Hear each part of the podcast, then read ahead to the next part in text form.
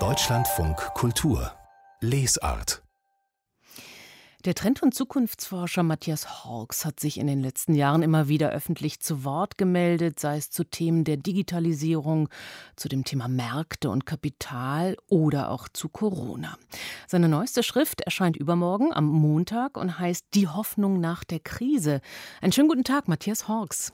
Ich grüße Sie.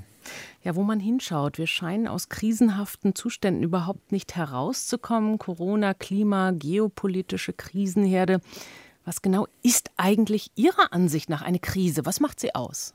Also als Systemiker und Systemtheoretiker, die wir Zukunftsforscher ja auch sind, nennt man das auch einen Komplexitätsüberschuss. Also es, es sind Erwartungen an die Welt, die nicht befriedigt werden. Nicht? Also wir erleben plötzlich, äh, dass die Taliban wieder Afghanistan übernehmen und wir erleben plötzlich eine äh, gewaltige, es sind eigentlich Enttäuschungen, nicht? also Enttäuschungen mit Bindestrich wenn Sie ähm, in einer modernen Zivilisation leben, dann glauben Sie, Sie sind zum Beispiel ja eigentlich vor der Natur und ihren Launen geschützt. Nicht? Das ist ja die Idee der modernen Zivilisation, dass sie uns eine Autonomie von Natur gibt und vor allen Dingen auch von Viren. Und dann kommen plötzlich Viren, wie scheinbar aus dem Nichts. Und äh, das erzeugt dann das Gefühl von Krise. In Wirklichkeit haben das natürlich all unsere Vorgängergenerationen immer schon erlebt. Nicht? Das ist ja das Erstaunliche. Die Krisen sind eigentlich Neudefinitionen von Problemlagen. Hm, Sie sprechen auch äh, von einem Komplexitätsversagen in diesem Zusammenhang. Sie stellen in Ihrem Buch unter anderem folgende Frage. Wie werden wir aus der Zukunft heraus, aus dem Abstand von 10 oder 20 Jahren, auf diese Krise, auf die Corona-Zeit zurückblicken? Was ist denn Ihre These? Hierzu? Also es gibt immer zwei Sichtweisen, ähm, wenn etwas Schlimmes passiert, was uns äh, viel Angst gemacht hat und uns in schwierige Situationen. Das ist einmal die Situation des Verlustes und einmal die der Wende. Ja? Also in der Geschichte äh, ist es ja immer so gewesen, dass die großen Krisen auch immer danach zu einer Gegenreaktion geführt haben.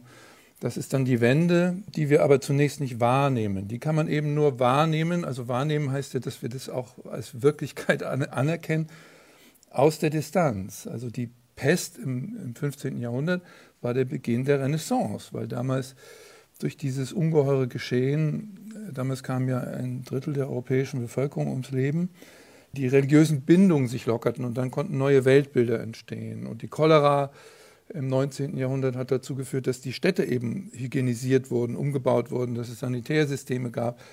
Also es ist immer der Event, die Krise, das ist ja auch im persönlichen Leben so, wenn Sie eine Liebes-, eine Ehekrise haben, dann kann daraus auch etwas ganz Neues geschehen, nämlich ein neuer Aufbruch. Mhm. Und Sie versuchen und, in Ihrem Buch die konstruktiven ja Möglichkeiten so. zu schildern, die aus zum Beispiel Corona folgen. Aber überhaupt sind Sie ein Verfechter des konstruktiven Umgangs mit Zukunft. Sie haben gerade das Beispiel Beziehung genannt, also um ganz privat zu werden, aber eben auch im politischen, im gesellschaftlichen Sinne. Sie schreiben, Zukunft sei eine innere Entscheidung. Was genau ist denn damit gemeint? Ja, also Zukunft kann ja nur entstehen, wenn wir eine Vision oder eine Idee von Verbesserung haben und wenn wir erwachsen mit dem Phänomen der Krise umgehen. Also das Kindliche ist ja, dass wir uns auf den Rücken legen und zappeln. Äh, und das tun wir ja, also wir zappeln ja auch durch das Resonanzsystem der Medien. Die Medien sind ja das, was unsere Wirklichkeit definiert und dadurch wird ja durch diese ungeheure Verdichtung, die wir jetzt durch das Internet haben, wird das ja alles wahnsinnig verstärkt. Die Ängste, der Hass, die negativen Gefühle. Aber ein erwachsener Umgang mit diesem Phänomen wäre eben auch, dass wir verstehen, dass diese Krisen uns immer etwas zu sagen haben und dass wir darauf eine Antwort finden können.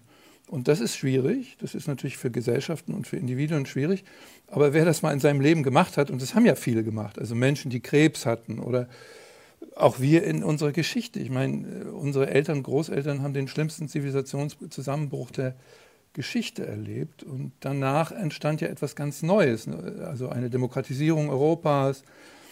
Und wenn wir so auf die Welt blicken, also quasi, ich nenne das auch in der Haltung der Regnose, also aus der Zukunft, aus der Langfristigkeit, dann ähm, bekommen wir einen anderen Stand im Leben. So könnte man das, glaube ich, äh, ausdrücken. Und so kann man ein Selbstbewusstsein dass, dass es Zukunft überhaupt geben kann. Und äh, dafür müssen wir uns aber entscheiden. Ja? Wir können uns auch entscheiden, zu jammern, zu klagen, alle anderen verantwortlich zu machen, Verschwörungstheorien zu predigen. Das sind ja natürlich die kindlichen Reaktionen. Hm. Viel wurde bereits darüber gesprochen und nachgedacht, wie ein Danach, wenn es überhaupt äh, ein Danach gibt, aussehen könnte. Aber irgendwie scheint die Stimmung eher danach auszusehen, dass viele Menschen in Anbetracht der Nachrichten, der Komplexität, der Katastrophen eher wie gelähmt da stehen, verunsichert sind.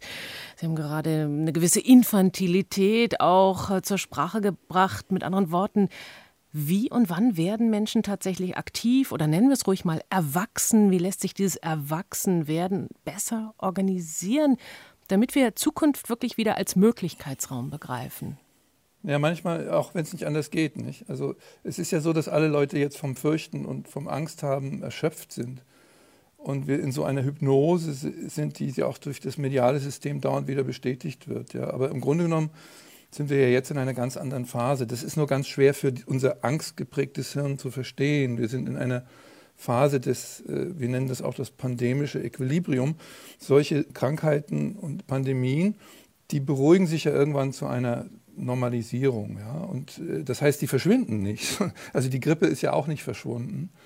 Äh, sie fordert auch immer noch Todesopfer. Aber das gerät dann in eine gewisse Balance. Und wenn man diesen Prozess ein bisschen kennt und wenn man ihn innerlich auch versteht, dann macht man seine Wahrnehmung natürlich frei für das, was jetzt passiert. Und es passiert ja ungeheuer viel. Nur, dass wir uns darauf eigentlich gar nicht so sehr einlassen können oder viele Menschen. Ich will nur drei Beispiele nennen. Die Arbeitswelt ist in einem massiven Umbruch. Also wir haben dadurch, dass wir plötzlich gezwungen waren, viel ähm, virtueller und mobiler zu arbeiten, wird die Arbeitssphäre völlig neu verhandelt werden. Zweitens, wir haben eine massive Veränderung der Städte. Also die Städte bauen sich um. Das ist deutlich sichtbar. Das wird so kommen, weil was macht man mit diesen ganzen Bürogebäuden? Ja, die Städte fangen an jetzt ganz andere Strategien zu entwickeln. Und drittens, und das ist vielleicht das Größte, unser Naturverhältnis kommt in einen Tipping Point, in eine andere Form. Es hat noch nie so viel ja auch Entschlossenheit gegeben und auch äh, Einverständnis darüber, dass wir etwas gegen die globale Erwärmung machen müssen. Und das war vorher eben nicht so. Da hat man viel drüber geredet. Und, aber ich, also ich komme ja viel in der Wirtschaft herum und da hat man jetzt wirklich ganz andere Commitments auch zu dieser Frage. Die Gesellschaft äh, stellt sich auf einen großen Wandel ein. Corona hat dazu geführt, eine Art Inventur zu machen, lesen wir in Ihrem Buch. Äh, welche gesellschaftlichen, sozialökonomischen Modelle taugen noch, sind zukunftsfähig bzw. der Zeit entsprechend, welche nicht? Sie haben gerade schon ein paar Ansätze und Konsequenzen aus äh, diesem Denken genannt, Matthias Hawks. Und Sie schreiben, man könne sich selbst nur in Beziehung zu anderen Menschen verändern, indem man selbst zur Zukunft wird. Wie versuchen Sie persönlich genau dies umzusetzen? Naja, ich habe wie alle anderen auch Erfahrungen gemacht, über die ich mich wundern konnte. Nicht? Also ich habe ja diesen Essay äh, Die Zukunft nach Corona vor anderthalb Jahren in der Absicht geschrieben, so ein bisschen das Bewusstsein zu öffnen für das, was eine solche Krise auch im in unserem eigenen Erleben und unserem Bewusstsein bewirken konnte. Und ich habe zum Beispiel, also ich war früher ein super Vielreisender. Ja. Im alten Normal äh, war mein Alltag von einem Vortrag zum anderen durch die Welt reisen. Ich habe zwar immer brav damals schon versucht, Carbon auszugleichen bei meinen Flügen und bin immer Elektroauto gefahren, das mache ich ja auch heute noch. Aber ich habe dann plötzlich gemerkt, in diesem äh, manchmal absurden Stillstand, dass ich das alles gar nicht brauche. Also manchmal ist es so, dass etwas aufhören muss, damit wir das alte Spiel nicht weiterspielen können.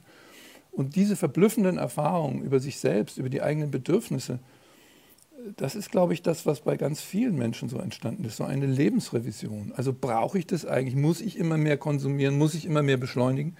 Dann gibt es natürlich auch wieder andere Leute, die jetzt so ein Nachholbedürfnis haben, nach Party, nach Reisen, aber es fühlt sich nicht mehr so an wie früher. Ist Ihnen das auch aufgefallen?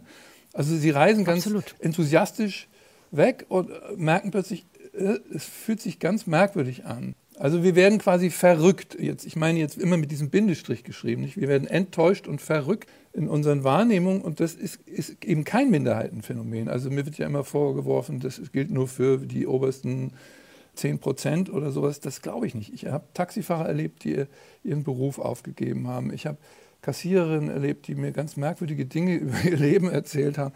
Also es ist nur eine Frage des Zuhörens. Also wie wir uns selbst und anderen zuhören.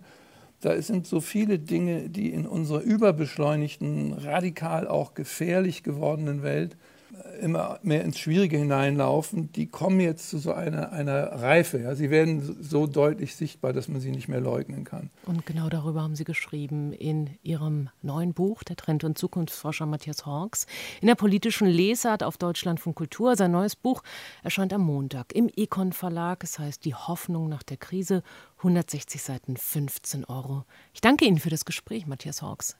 Ich danke Ihnen auch.